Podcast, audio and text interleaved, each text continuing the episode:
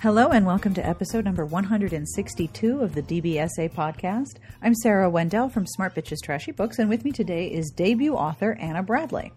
We talk about what she did prior to being an author of historical romance, specifically that she was the curator and librarian for the Chawton House Library, and she specialized in acquiring rare books by women writers published between 1600 and 1830 for the library. We talk about what's better, old book smell or new car smell, vetting old books, meeting authors that you admire, and of course, whether or not to librarian should be a verb, which it totally should. And absolutely, we talk about her upcoming debut, A Wicked Way to Win an Earl. This podcast was brought to you by Intermix, publisher of Hot Holiday Nights, by New York Times bestselling author Jaci Burton, downloaded on October 20th. And if you're thinking, hmm, I totally dig this podcast, and you would like to sponsor the transcript or the podcast, email me, Sarah at smartbitchestrashybooks.com. The music that you are listening to was provided by Sassy Outwater, and I will have information at the end of the podcast as to who this is and where you can download it. As always, I will have links in the podcast entry, better known as the show notes, about the books we talk about and also links to the Chawton House Library should you be wishing to check it out yourself. And now, on with the podcast.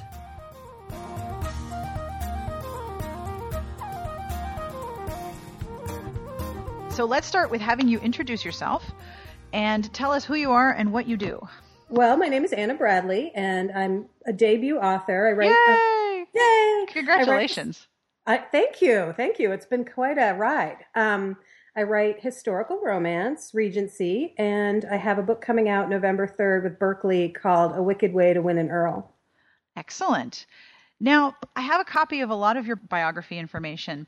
Right. Um, if if to librarian was a verb, you have librarianed in many locations. I have I have librarian though. I want to cl- one thing that I feel like I have to clarify is I actually don't have a master's in library science, and I Right. know that's I don't want to misrepresent. You know, I'm I have a master's degree in English Lit, and I librarian for a private library, which is a little different than being like a, a true librarian. You know, in a public in the public sense, like a university librarian. Of course. So yes and no. You know, it was one of those weird jobs. It's kind of hard to define. Yes. But you got to hold really cool books. did Sarah. It was so. It, it was like I remember my my director at the time saying, "This job is the only game in town like this," and it, it was so true. It was it was a very um, unconventional job. It, it you know the biggest part of that job was acquiring rare books, and so and sort of you know making sure they're vetting them. It's called making sure everything's Right. appropriate, you know, and um, making sure they're restored. There was a big restoration project, but yeah, and it, at the end of the day, it was you know I got to handle these gorgeous gilt edged, leather bound books. Oh, that's know? horrible.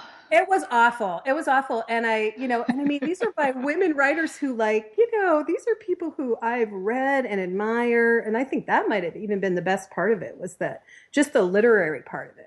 So tell me about this job because I know you started working in this particular job in around 1996, right? Right. Right. In August of 96. And it was, it was this kind of the, there's this project called the, it's a, was called the Chawton House Library. And it was started by um, Sandy Lerner, who is the one of the founders of the Bosack Kruger Foundation, and she has all these things going on. She's an animal rights activist, but one of her big things was literature. She's a huge Jane Austen fan, and um, her point in in developing the library was she wanted to get to the core of all these writers that came before Jane Austen, Mm-hmm. um, because she her opinion was, and I actually agree with her to a great extent, was that people think some people think Jane Austen kind of popped out of nowhere, and it's like she's No. part of a long literary tradition, you know, and um, she wanted to get to the heart of that, and so the point of the library was to collect um, titles by women writers from 1600 up to through the Regency up to 1830. So it was that was the goal, and the reason they hired me was I got lucky. Actually, I had a master's. I have a master's degree with a specialty in that era, and I happened to be in the right place at the right time. And you know, it was one of those fortuitous things, right? It was. Yep. So, yeah. So you ended up taking a job in the library, in Mhm. the Chawton House Library, and Yeah. you had to go through and examine and catalog basically or mm-hmm. did create a database Right. of hundreds of rare books by women right. writers published exactly. from anywhere from 1600 to the 18 it's like 50s. Right, exactly. 1830 was the cutoff date, but we had some other stuff, you know, but but the primary collection was 1600 to 1830. What did that look like? Oh my God, it was gorgeous. I used to go home and I would look at my bookshelves and be like, no, this isn't, no, it's not, doesn't look good anymore. You know, my yes. own. So I'm like, I need, I need leather bound, you know, I need gilt titles. You've been spoiled. Totally spoiled, totally spoiled. Um, but they look gorgeous. They, you know, they smell gorgeous. I, it's, you know, never mind that new car smell. That old book smell. It's, no, way better way better, way better. Way, even way though better. I mean, maybe some people wouldn't think so because there is just that faint faint, faint smell of decay, I guess. You know, I mean, if you have age. too much of that smell, it's right. Age, that's probably a better way to put it. Um, really distinctive and nothing else smells that way. So it was, it was pretty, pretty amazing. Yeah. It was so good. What did some of them look like? Like, what were some of the books that were just incredibly gorgeous? You know, the ones that really got me were the ones with all the colored plates. Oh, um, and God. those weren't necessarily novels, you know. Um, the novels usually didn't have colored plates. Like they'd have a, a, title page, and there might be like a what they call a frontispiece, which is a, like a sketch or something. But mm-hmm. even that was rare, and it would be black and white. But some of those books, like the books on typography, the maps, like the books with the fold out maps in them, or oh my god, or the colored plates, and you know, you'd see this. There'd be these really thick pieces of paper, thick, thick paper with this colored plate on it, and then this little. Um, flap that goes over this transparent paper that went mm-hmm. over it to keep the to protect the plate and some of them were amazing. Um, you know and some of them i don't know gosh i wish i could remember the term for this but some of them we only had a couple in our library that did this. They actually had if you turn the book sideways so you're looking at the page you know like how do i explain this? But you're holding the binding back in the back of your hand and the and you're looking at the side of the book. Right. They're portraits or, or pictures painted on the on the pages on the Whoa. edge. Yeah. And it and you could only really see them if you knew they were there and you kind of fanned it out a little bit and there'd be like, you know, these gorgeous pictures of ships sailing on the water or these, you know, nature scenes and I mean it was just some of that stuff was incredible. I wish we still did that today. That's amazing. It was. It can was. You, can you imagine like a, a, a, library of some of, of like really, really nicely bound oh my God. classic romances? Like, oh my gosh, I would die. I know. I yeah. I would love this. I would love it too. I would, I would have to like roll around in there, you know, or sleep in there or something. But so usually when books are that old, you have to keep them in a special room with humidity and wear white gloves. And did, I mean, did you have to do all of that, or they kind of like, yep, they're here, they're fine. Let's take a look we at them. We took really good care of them. We didn't do the white glove thing, but at the time I was at the time I was working there, the library was still closed. Like it wasn't the Chawton House hadn't actually opened up at that point. Mm-hmm. So we were acquiring books, but we it wasn't really it wasn't open to the public at all. You kind of had to know it was there. Like if people called me and said, "Can I come see come see them?" I would always, you know, welcome them in, but it wasn't like we had all these people coming in looking at books, right? Mm-hmm. But they were in a, a, locked, secured room, an air controlled room, and um, you know, with, with plenty of air circulation between them. But not not so much the white glove thing though. That would have been cool. Yeah. Maybe I should have just worn white gloves myself. Then I, you know, and never mind. Make it Whatever. a style choice. Yeah, totally. So, were there any individual titles that you were like, you know, I would love to have this just, you know, in my house? Yeah.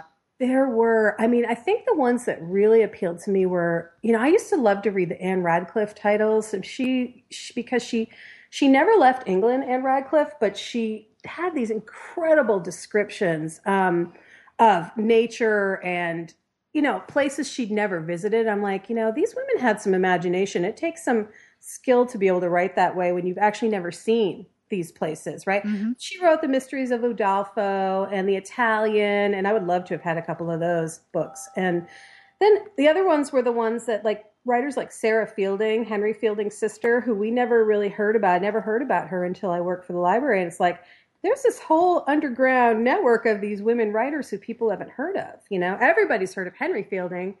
Very few people have heard of Sarah Fielding, but I think that's changing. I, I think you're right. Ooh. Did you read some of the books in the collection? You know, I did. I was, I was, I did read them. I couldn't, I couldn't really, you know, I, you know, it would have been great, you know, take one into the bathtub and read it, but they weren't, they weren't down with that at the library. Yeah, so I can imagine. Um, but we had this project going. It was called the Novels Online Project, and it was part of the idea was to get a digital access to some of the really rare titles. Ooh. And so we had this one of these projects I ran was we actually typed in the text of all these books um, and then put them up on the website. So if you go to Chawton's website now, they're actually all still up there. And um, I don't know how many titles there were, but at least 20, 25, you know, and it was. Um, so I read some of those books. I read quite a few of those books, um, you know, proofread to make sure the typing was accurate and that Right. kind of thing. Yeah. So, and some of them are, you know, it's just like anything, Sarah. Like some of them are incredible and some of them aren't. Yep. Right. So, but it's like, so less has changed, I guess, than maybe people would think. But, but yeah, to have that access was what, what made that job so special. Are there any that you would recommend readers go check out? Like this one was surprisingly awesome.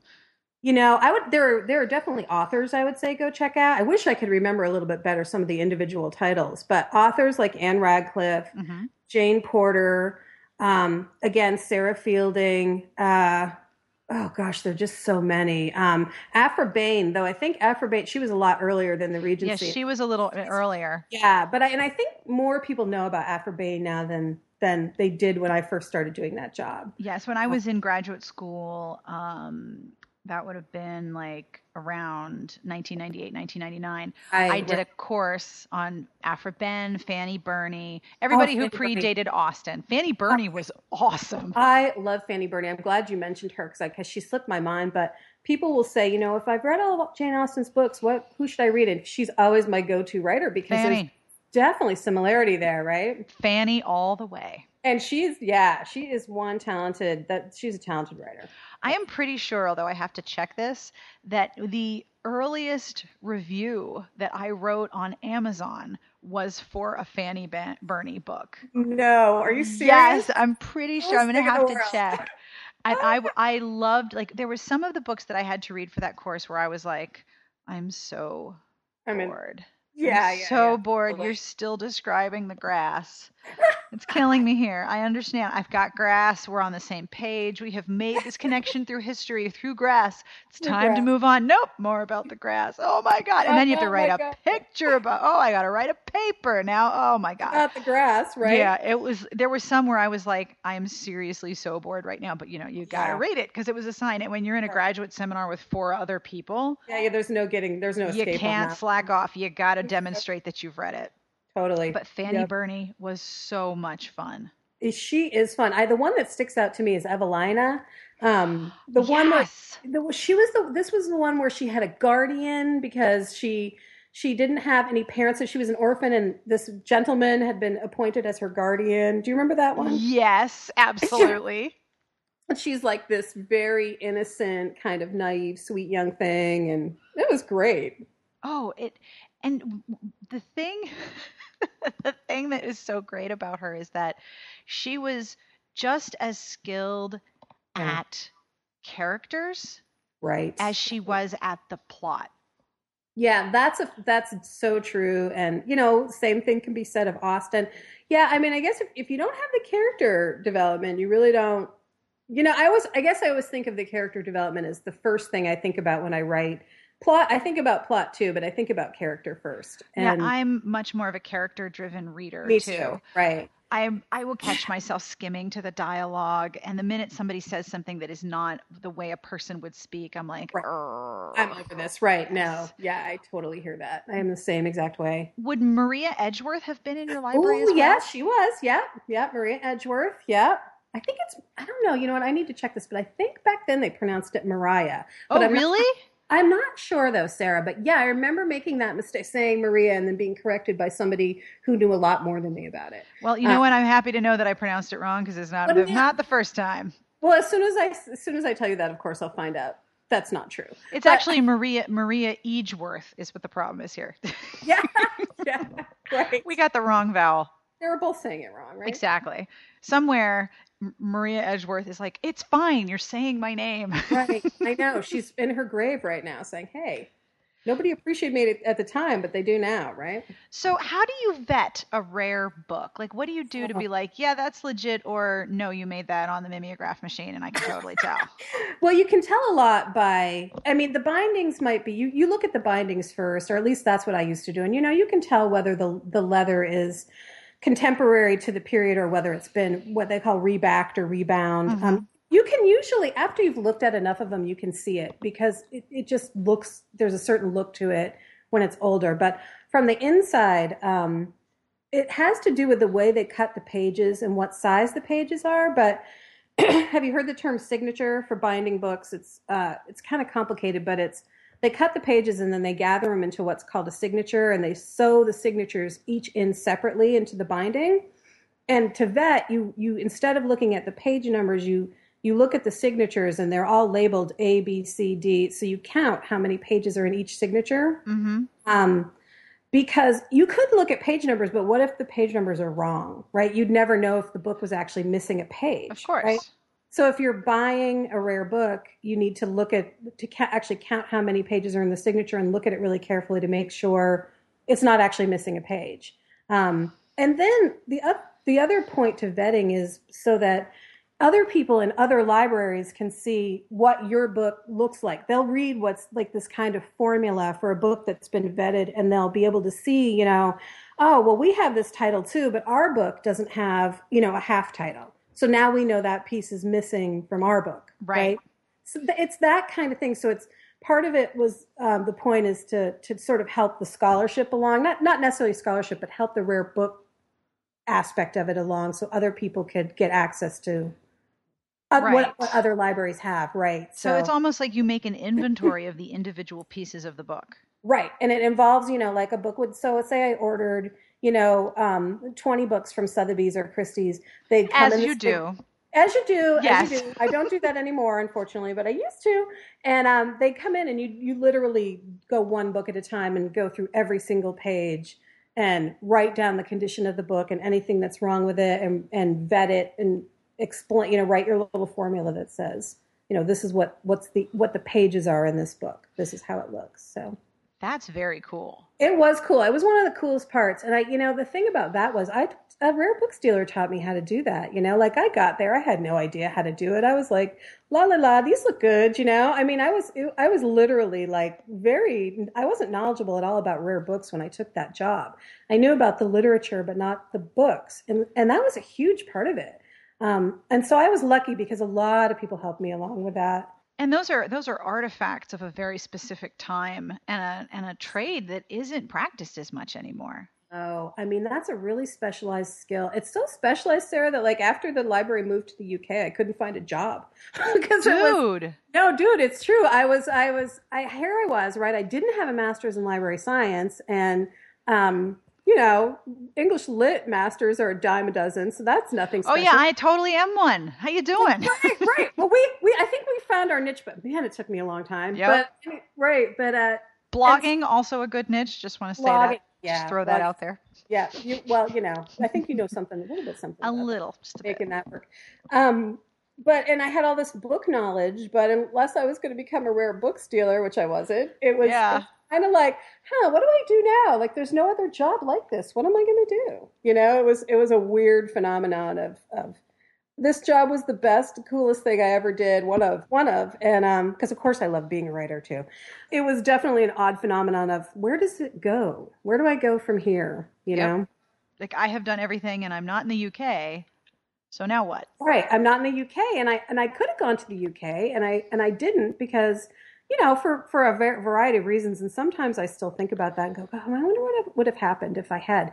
But I should say too that like you can now people can go visit that library. It's in this historically significant building in Hampshire, England, um, and the building itself where the library is housed is um, used to belong to Edward Austen Knight, who is Jane Austen's brother.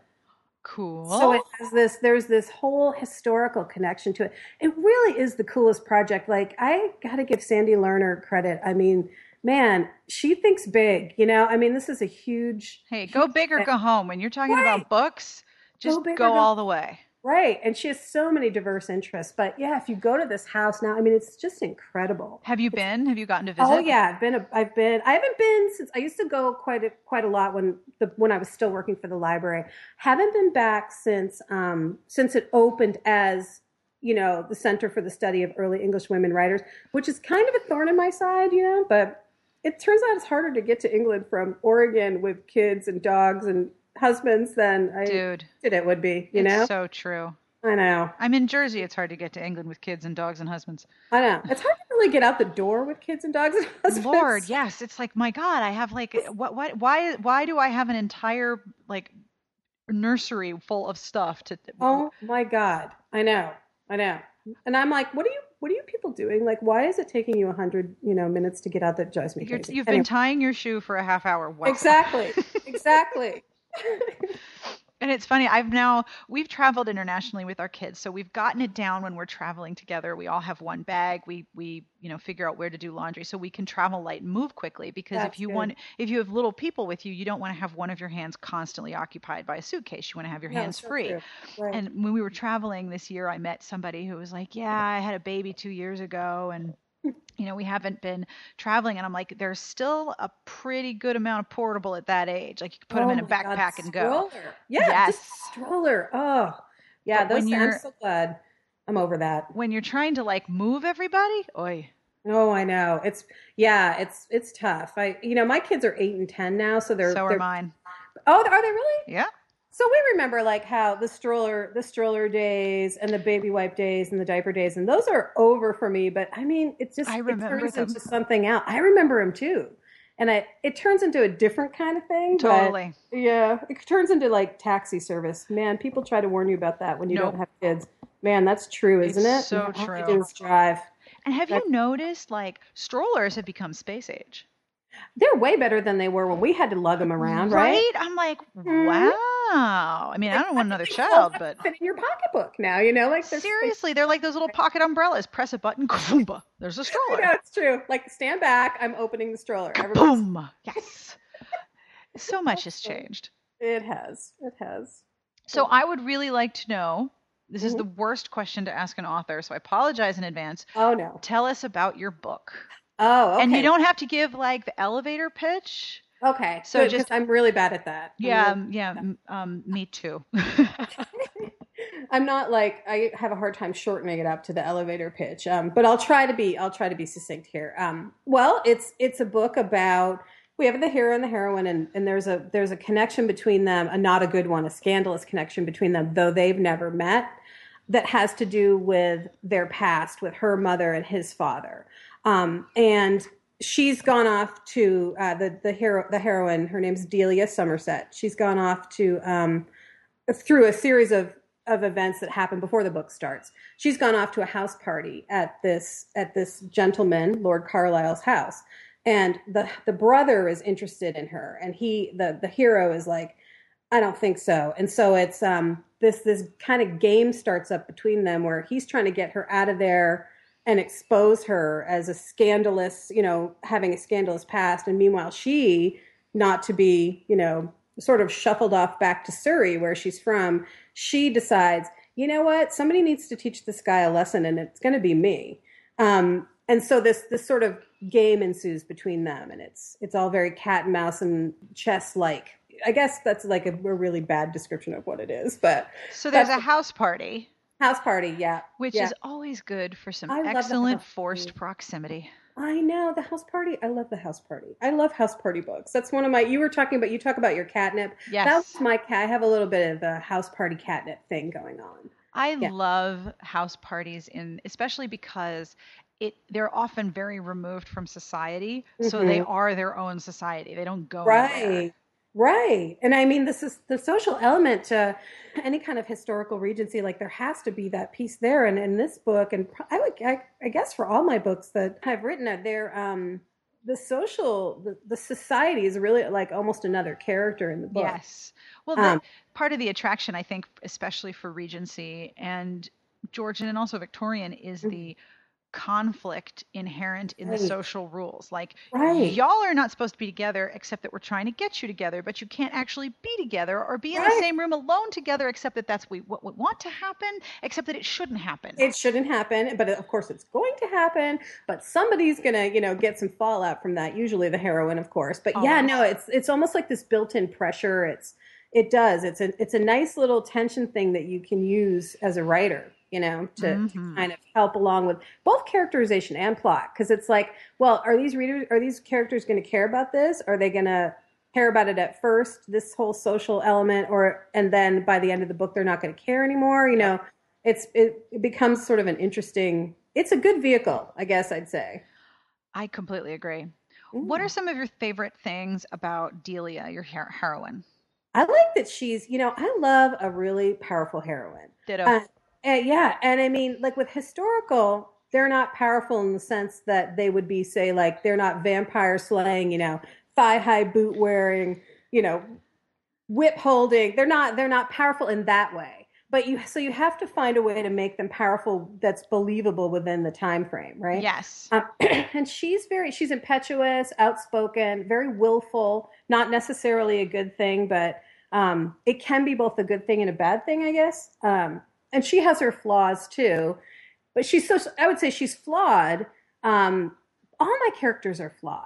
They usually have a deep character arc, or at least that's what I'm going for. They're very flawed at the start, and then they sort of change as the book goes along. But she is she just isn't going to she just isn't going to let him push her around, even though he's got the power, right? He's the earl, he's the wealthy one. She ha- she's kind of this upstart. She's this nobody from Mhm. Surrey, and with the added problem of having this scandalous past, right? But Mhm. none of it none of it ends up none of it squashes her. None of it crushes her, right? She just keeps kind of figuring out a way. You know, there's this. I guess there's this personal dignity there. I, that would be my favorite thing about her. She won't let him, despite the disparity in their power. She won't let him crush her. it's always fascinating to me when there is a heroine who and this happens in contemporary times as well Mhm. where society generally is say, says you should feel this way about this part of your personality or you should feel this way about your past and the heroine's like women, yeah, Yeah. yeah no actually i don't you know Yeah, no, I don't feel that way. Right. I'm like, I'm defy, I defy the role. I guess, yeah, she defies the role. Right. Yep. There's especially, which is especially a powerful thing when you're, you know, dealing with historical, right? Yep. Because the role is so narrow for women. They, you know, they didn't have a lot of options. So it's like, how do you, how do you crawl out of that little trap, you know? And she finds a way. She doesn't know she's finding a way, but she does find a way. so can you say what the scandal of her past is Oh yes, I'll say that, Sarah. So her, his father, she was sort of her, her mother was the belle of her season. She was the the diamond of the first water, the one everybody wanted to marry. And his father was engaged to her, and she jilted him publicly at this sort of masquerade ball. She she runs out on him to marry this this captain um, in Her Majesty's service who's a nobody, who's a total nobody. So she humiliates the family. Um, and it and it leads to other problems for that family. So by the time we get to Delia and Alex's generation, there's all this past mess that's occurred um, from this. From th- there's fallout from it. right and in that particular society um, the actions of the parents hmm are often delivered in consequence onto the kids Totally. I mean, you see that with the illegitimate kids, right? We how many heroes have we seen that are illegitimate or heroines too? Mhm. and and you see them struggling in this society it's sort of that same um, process where she's she's kind of she's struggling to overcome this thing but he's also struggling to overcome his own issues because his father the father was a was a total bastard can i say that can i say bastard i don't know if I, Dude, we I don't know if i should say that we have no FCC regulations here, so say whatever you like. well and i shouldn't say bastard because he wasn't in the Ill, he wasn't illegitimate but he was just a total turd He is bucket. a right, a horrible, horrible man, and he did. You know, there's all this fallout because now Alec has just become the Earl because the father's died three years before, and now he's kind of, uh, how do I be the Earl without becoming just like my father was, right? And and so he's ne- he's having internal trouble with his family too because he's not the man, he's not the same person he used to be. Um, and a lot of my books are like that. Like I went to a, a lecture at um, RWA this past time, um, the one in, in New York, Mhm. about the core story. And I was, it, I learned a lot at it because I realized I do have a core story. I'd never called it that before or knew that's what it was. But my characters tend to all be kind of searching for this identity or pretending to be something they're not or trying to struggle to, to become this certain person who isn't the person they really are. Mhm. And that kind of, that's basically what's going on with Alec. He's the, the hero. and they're and the characters have to reconcile Right. the persona that comes with expectations versus the person that they actually are. And then the person they actually are may be somebody who would be you know scorned by society and they have to learn to deal with that right? Yes. so yeah yeah. Does the whole book take place at the house party? um, they they leave at the very end but most of the book takes place at the house party yeah. At the Oh, very end they go back to london but that's like in the last couple of chapters. So this is a series, right? it is. It's the first in a in a four book series. Um i'm writing the Who's book next? You mean the, the next book? It's Yes. called Season of Ruin, and it's coming out um, in June of 2016 from Berkley. And it is the hero, the hero's brother, and the heroine's sister. Oh, so Lily. Lily. Oh yeah, yes, Lily and Robin. And the thing that makes that starts off interesting with that is that Robin actually had this kind of attraction, interest in Lily's sister, right, Delia, before Mhm. she marries his brother. So there's that thing to get over with because you know nobody wants to to. You know, do you really like my sister better than me? Nobody wants that. No, nobody wants to be second choice. nobody wants to be second choice. And then that one takes place in London. So Ooh, fun. yeah, it was a fun one to write.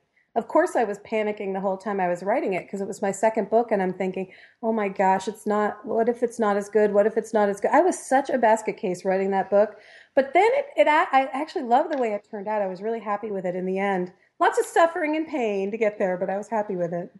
It's kind of scary to write a second book because you're like, I know I did it the first time, Mhm. but I don't quite remember how I did that. What if that was a fluke?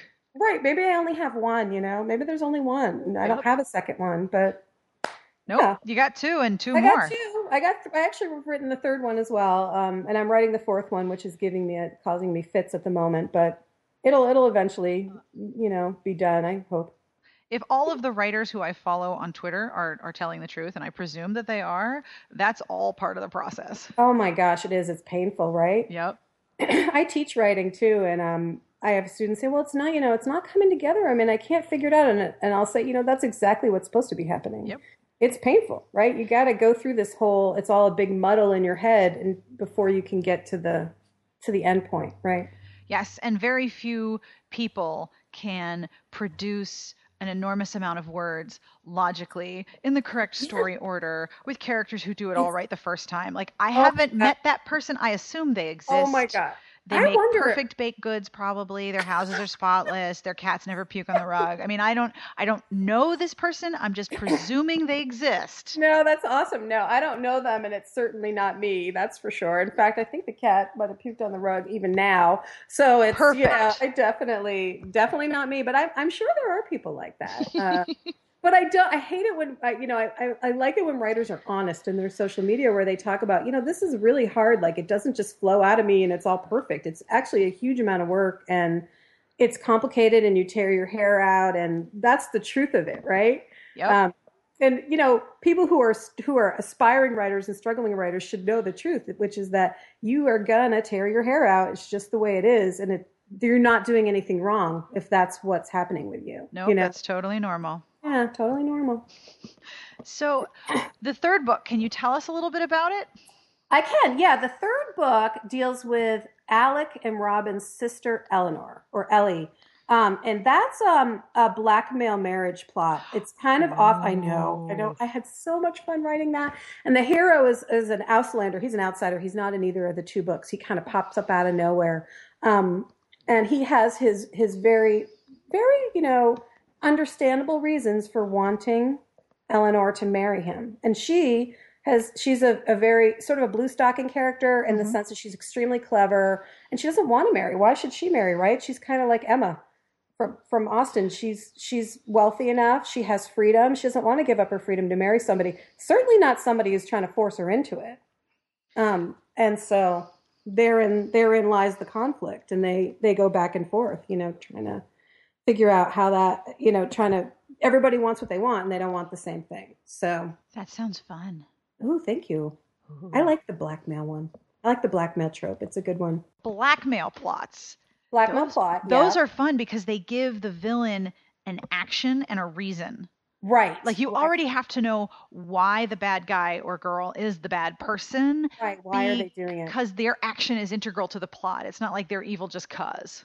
No, no, definitely not evil, evil just cause. And I and I don't I don't let yeah, I'm really I try to be really careful about there has to be a reason for everything. I mean, who I don't know who it was. I, I read a lot of craft books, so I can't think of who this was, but it's you know that the the old writing advice if there's not a reason for it it shouldn't be in the book right so right. He, he has his and his reasons are justified to a great extent not to her right but he has his reasons and um we don't i mean we don't like him at first because he's doing a bad thing. I mean blackmail is a bad thing.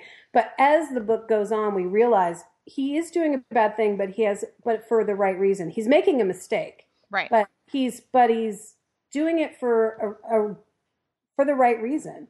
Um, and he's not a bad person, but he's making a mistake, and it's a mistake that's going to come back to haunt him if he actually ends up making it, right? So it's it's his his sort of goodness or his moral his ability to like himself hangs on whether he's going to end up doing this thing. Right. And it's almost more admirable to have someone who is making a bad choice right. for a legitimate reason. Right. That's I mean, right. you can relate to that. Yeah, totally. I mean, I hope I hope you I hope the reader relates to him. Um but yeah, I mean, it's a struggle, right? That that's that's in essence what all the characters are what I'm trying to make sure all the characters in my books do. They're always in the middle of some kind of struggle and it's not just with the other character but with themselves. Um and and that's what his thing is. And actually the the heroine Ellie is also struggling against herself because she has to ask herself how far will I go to get out of marrying this guy what who am I what kind of person am I am I am I willing to do you know X Y Z to get my way when I know it's going to hurt other people right. right? So it's so she has her own struggle with her identity as well. And action is always more interesting to me than inertia Right. Like totally. I'm going to do this even though I'm really pretty sure that this is not the best thing to this do. It's the best option. Thing. Right. This is the best option I've got. It's right. better than I don't know what to do. I don't know what to do. I don't know what to do. Like right. make right. a choice. No, you got to make a choice and it's uh, it's so much more fun when they make the wrong choice, right? Yes. When they're making the wrong choice. Cuz that makes a can, mess. That makes a mess. I mean, what was it? Who was it said? I think it was Nabokov. Get him up a tree and throw rocks at him. Like be mean to your characters. Yes. And that's exactly like torture them, right? And even though sometimes as a writer you're like, oh boy, I am I am really sort of hanging them by the neck right now. That that's that's where the interesting part is, right? When they're in, they're tortured, not just by the other character, but by themselves. You yes. know, like yeah that that's what I strive for. Um, you know, in the books, that's what I really want to happen, and it's the thing I'm always kind of keeping my eye on. You know. Yes, it it's like um the the Billy Wilder three act story. Put your character in a tree, set fire right. to the tree, right. get your characters out of the tree. Get them back down. Yes, but don't get them back down till the very end because yes. once they're down, You've, the tension is gone. Right. Yes, so. and that's that's one of the things I struggle um, I struggle with because when the tension is gone, whatever tension has been resolved, like I have to push myself to keep reading if the tension ends too early. Oh my God, Sarah, me too. That's exactly how I feel. And I'm so hyper aware of that. Um, as you know, I think, you know, if you're a reader, I mean, I read romance too and have for years. And you know you kind of get a really strong sense of what you really what bothers you and what you really like and and that's one of the th- i don't like the too early resolution because then i'm kind of like well what am i you know what are these last 50 pages for yep, um, so I, I was, I was joking around with my sister. I said, you know, once everybody's climax, get out of there, right? Like it, once we're done, ever get out. You yep. know, we're done. Yeah. So no, not a lot of pages happen after it's been resolved. Um, because in, the tension's gone tension's gone. Right. There's, no, there's only so much afterglow that you can create. So true. So true. So, what are some of the romances that you read and love and oh recommend? Oh my God, there's so many. Who That's do I? okay. Uh, you know who I'm reading right now? Who Tell I'm, me.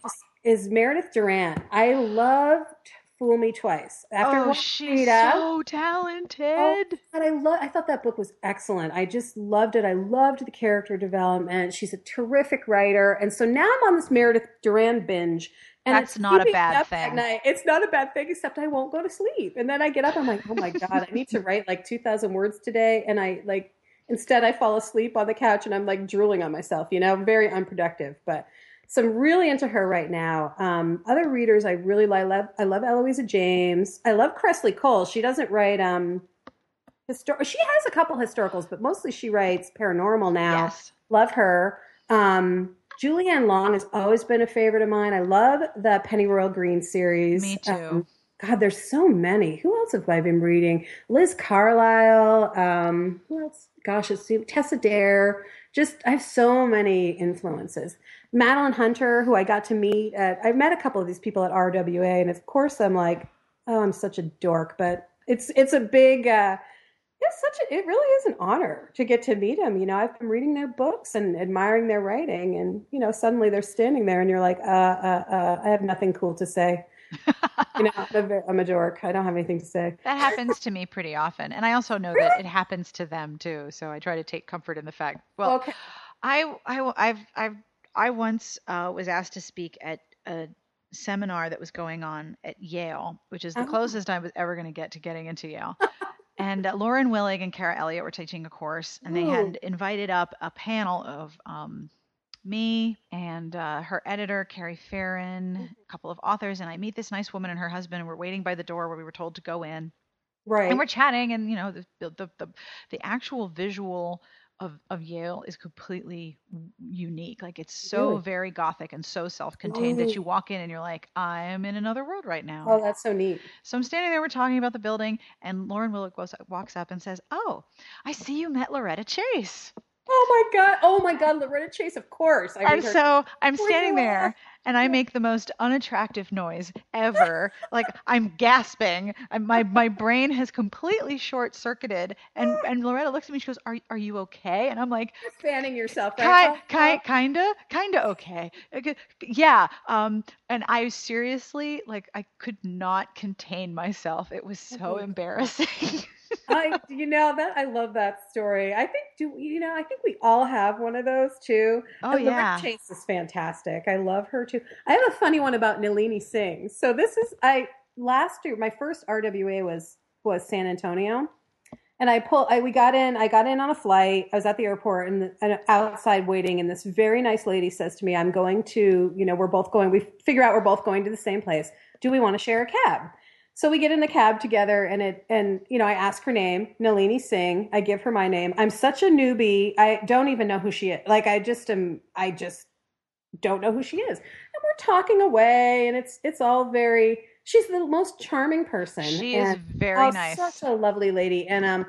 You know, she's kind of giving me some advice, and we're talking about word counts. And she's saying, "Oh, I think it would be really hard to write historical," and I'm like, "But I think it's really hard to write paranormal," and blah blah blah. Of course, I find out afterwards who Nalini Singh is. I'm like, oh my god, I just took a cab with Nalini Singh. At least I wasn't a complete dork because I didn't even know who I was talking to. Well, I went up to her this RWA and I reminded her of that, thinking she's never going to remember, but she did remember. And we were kind of laughing about it. She, and she has the same editor at Berkley I do. I'm like, oh my god, it was fate. It was how weird, you oh, know? oh, that's funny. because that was before I even had an editor. I had an agent at that point, but not a book deal. And so I was like, you know, how weird that I would meet her, then later would be signed by the same editor at Berkley that does does her books. Well, then, like, it was clearly meant to be. You It guys are going to be like best friends. I don't know. She's got yeah, maybe she's she's a lo- such a nice lady. I loved her speech at um in New York. I thought she, I think she's great. She so. is one of the people who is genuinely nice, and you can tell like there's a certain warmth. But there's a lot of writers like that. I mean, I remember at RT in Kansas City, there was a chat with Julie Garwood and Jude Deveraux, and like Oh. everyone in the room was barely keeping it together. Oh like, right. I, I stood up to ask a question, and my mouth went dry, and I was like, I'm barely holding myself together. My my inner 13 year old is losing her mind.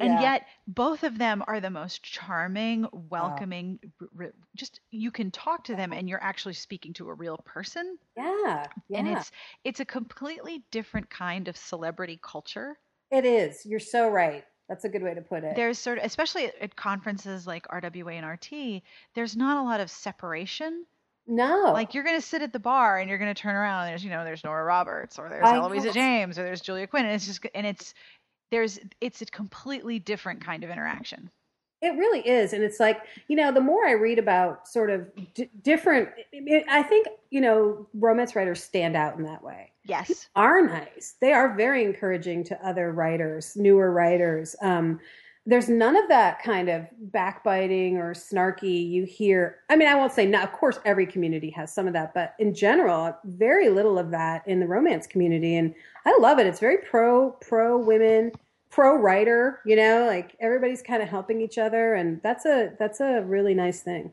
I also think that part of the uh, part of the the power of it is that when you're in a community that has been denigrated by the outside so long, you know you're going to take care of each other Right. because you can't you can't really expect anyone else outside the community to do what needs to be done. So you're going to do it yourself. Yeah, Sarah, that's so true. And it, God, yeah, yeah. It's I, you know, it's funny.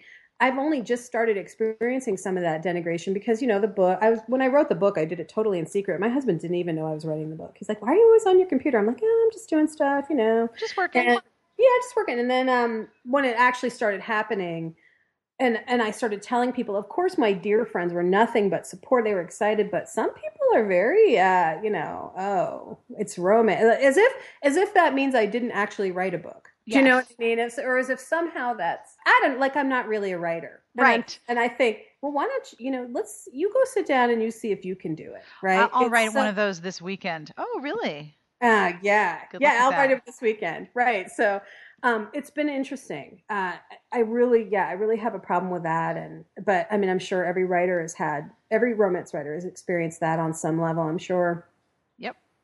it's kind of a surprise when you first experience it. And it's a hard choice whether or not to to just be like, yeah, I write romance and sort of just sort of steel yourself and be ready for it, Totally. or to be like, yeah, I, I um, I, it's fiction. right. It's Right. I fiction. wrote- It's, I- yeah, and I I wrote just- a novel that's fictional. Right. I Fictional novel. That's what I Wrote. I'm just like, I write, I write romance, I write historical romance, and then I just wait to see, you know, like, yep. You just sort of like, okay. happens? totally. Right. You I- got to own it. I um I have a, a, a cousin of that reaction because I my Oh. full time job is running a blog about romance novels and that's like a double whammy of wait you what oh, I that's love a real job like Oh yes isn't that amazing It, it is when it's smart bitches trashy books. Yeah, yeah, totally. Yeah, no, I know. And then there's oh my god, Sarah. The other thing that I and I'm still trying to figure this. I'm still struggling with this is the sex part of it, right? Because my book is pretty hot. Like it definitely has some explicit scenes, and I'm like, good lord, the mothers at my kids' school are going to read this, Yep. and they're going to be like, she said, you know, yeah, they're, I don't know what they're going to do. And then, and then my mother, who my like almost 80 year old mother says to me, the bridge ladies can't wait to read your book. And I'm going, oh my God, not the bridge ladies, not the 80 year old bridge ladies. you And- know they read lots of it just like the, your do. book and- but it's, it's this weird, like kind of exposure. And I'm like, mom, you know, the book had, you know, and she's like, ah, whatever, they know. I'm like, okay, what, I, you know, there's no point worrying about it, but man, that's been a weird, it's a weird feeling.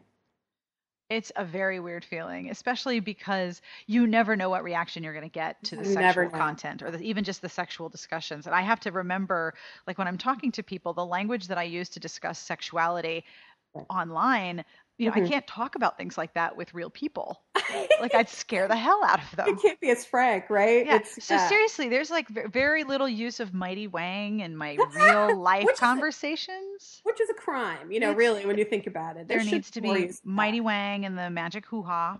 right. The magic. that. That's one of my favorite ones. Yeah, But I'm a big fan of the Magic Hoo Ha. the magic hoo ha is a yeah, yeah. So, do you have any book recommendations for people of things that you of a book that you wish people more more people knew about? Anything you want to suggest? Um, well, like I said, Meredith Duran, but I think pretty much everybody's aware of that one at this point. Uh, let me try.